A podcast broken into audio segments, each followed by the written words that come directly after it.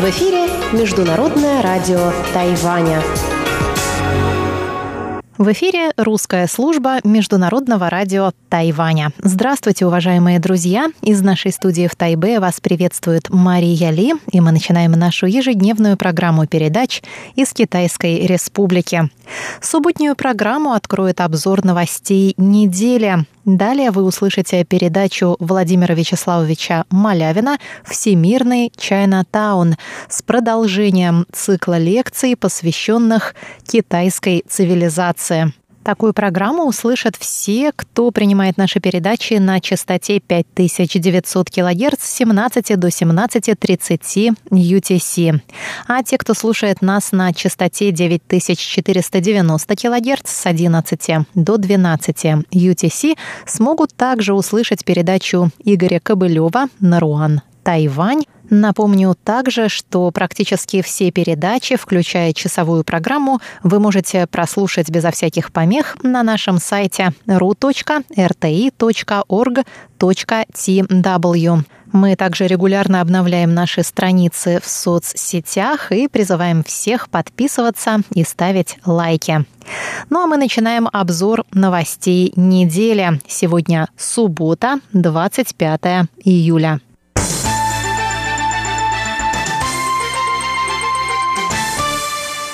Главная новость недели – продление без виза. Министерство иностранных дел объявило 23 июля о продлении безвизового режима для граждан Таиланда, Брунея, Филиппин и России еще на один год с 1 августа 2020 по 31 июля 2021. Однако МИД особо отмечает, что продление безвизового режима для граждан этих стран не означает снятие противоэпидемических ограничений, в рамках которых сейчас временно закрыты границы для граждан иностранных государств. Решение об открытии границ принимает Центральный противоэпидемический командный пункт в соответствии с оценкой эпидемической ситуации в конкретной стране. Представительство в Москве. Московско-Тайбейской координационной комиссии по экономическому и культурному сотрудничеству в свою очередь напомнила, что безвизовый режим действует в отношении российских граждан, посещающих остров на срок до 21 дня с туристическими, деловыми, гуманитарными, частными и иными целями. При пересечении пунктов пропуска важно иметь с собой загранпаспорт, действительный более 6 месяцев, обратные билеты или проездные документы и действующую визу в следующую точку назначения. И обязательным условием является отсутствие сведений о судимости и правонарушениях. При этом тайваньские миграционные власти оставляют за собой право просить предъявлять подтверждение бронирования гостиницы, сведения о контактных лицах на Тайване, а также доказательства платежеспособности. В остальных случаях российским гражданам необходима виза.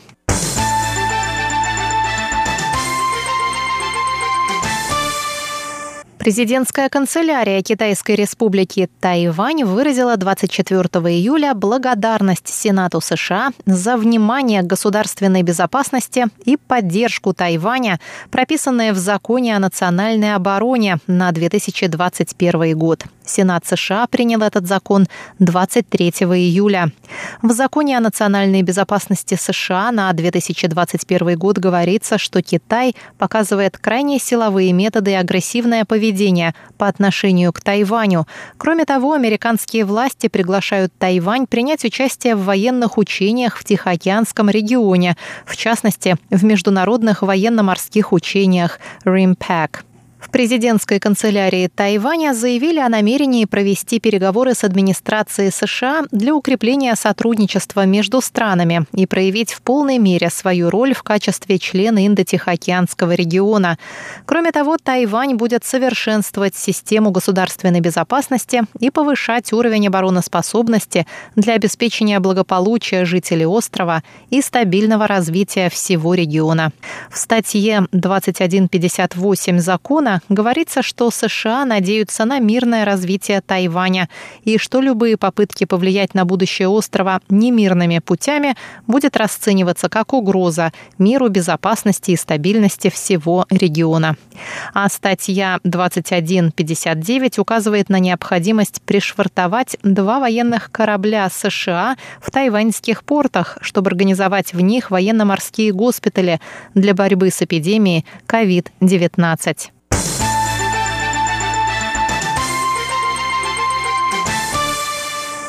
Тайваньские средства массовой информации сообщили, что двум сотрудникам представительства Тайваня в Гонконге не продлили визы из-за отказа подписывать заявление о признании принципа одного Китая. Они были вынуждены вернуться на Тайвань.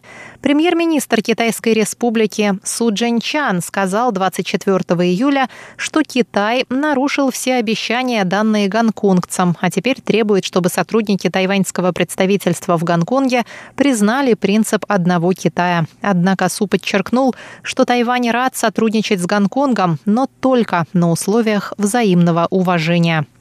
Даже от сотрудников нашего представительства в Гонконге требуют подписать заявление о признании одного Китая. Это изменения, которые нарушают существовавший ранее порядок. Мы примем соответствующие меры, основываясь на принципах взаимной выгоды и защиты достоинства страны, сказал премьер Су Джинчан.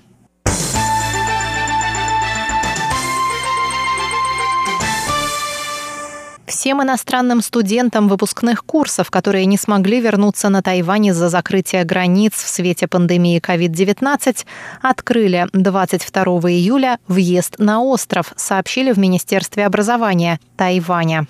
Изначально запрет был снят только для некоторых стран, но сейчас студенты могут вернуться из всех точек мира, включая Китай, чтобы завершить обучение.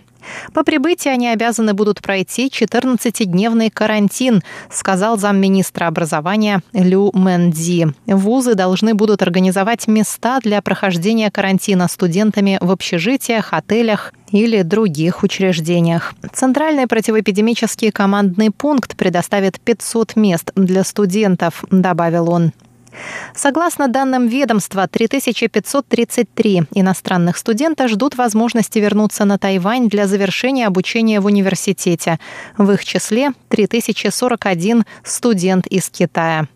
Замминистра добавил, что ведомство сделает дополнительное объявление касательно въезда студентов, которые обучаются не на выпускном курсе или только поступили.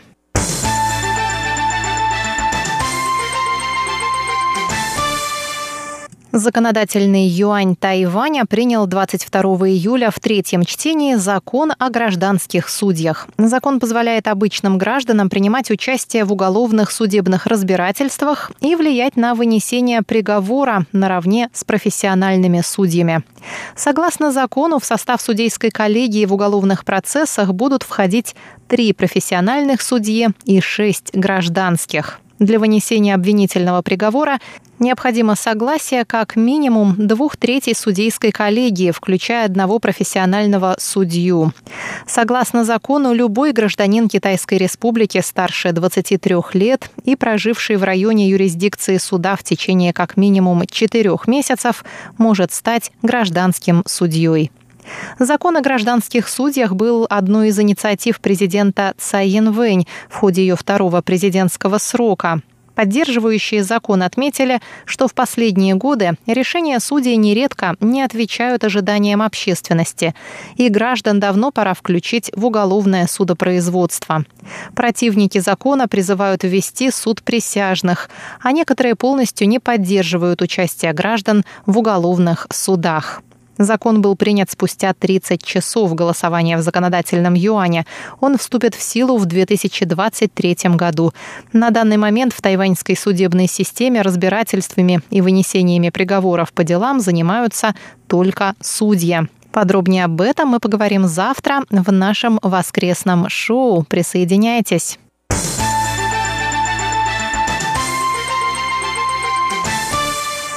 Президент Китайской республики Тайвань Цай Янвэнь приняла во вторник участие в церемонии сдачи в эксплуатацию исследовательского корабля «Синь Хайен номер один».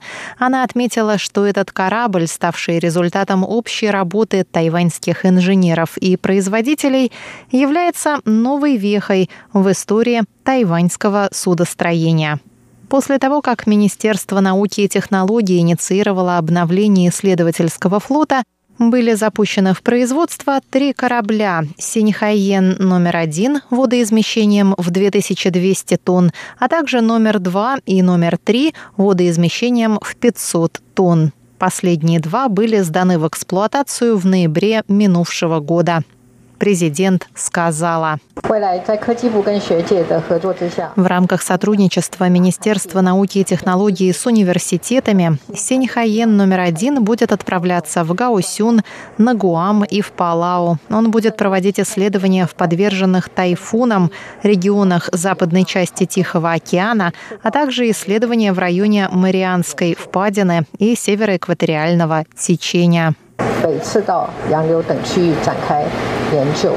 Синий Хайен номер один, название переводится как «новый морской исследователь», способен проводить в плавании 40 дней. Корабль оснащен метеорологической вышкой, системой динамического позиционирования и многолучевым гидролокатором.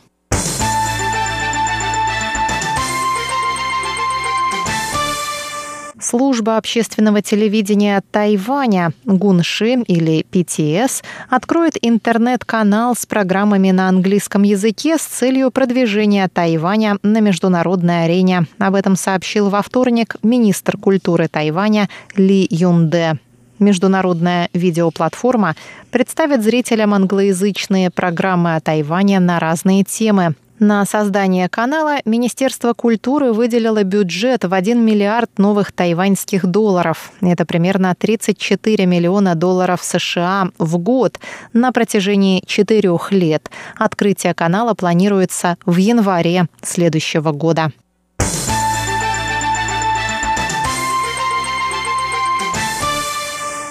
Онкологические заболевания по-прежнему остаются главной причиной смерти жителей Тайбэя. В 2019 году от рака скончались 5326 тайбэйцев. Это на 30% больше, чем в 2018 году. Об этом сообщило в понедельник городское бюро здравоохранения. Среди всех причин смерти в Тайбе рак занимает первую строчку вот уже 48 лет подряд. 34 года подряд самым смертельным видом рака остается рак легких. Всего в 2019 году скончалось 18 024 жителя Тайбэя. Это на 26 человек меньше, чем в 2018 году. Отмечается, что среди умерших больше мужчин, чем женщин, и что три из пяти смертей вызваны семью хроническими заболеваниями.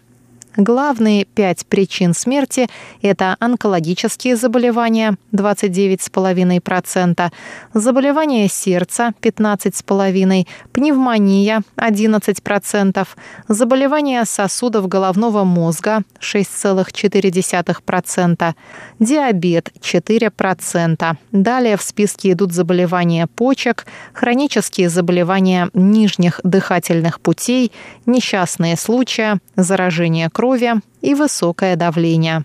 Сообщается также, что в возрастной группе от 15 до 24 лет главными причинами смерти являются самоубийство, несчастные случаи и злокачественные опухоли, а в группе от 25 до 44 лет злокачественные опухоли, самоубийство и сердечные заболевания. Люди старше 45 чаще всего умирают от онкологических и сердечных заболеваний.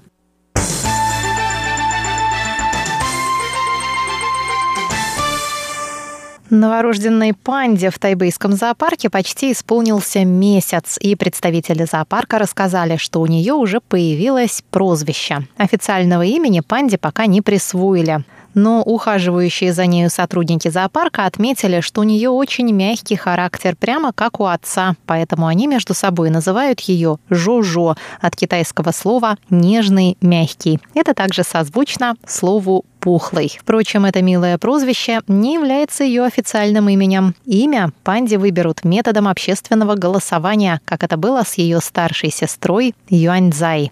Дорогие друзья, вы прослушали обзор новостей недели,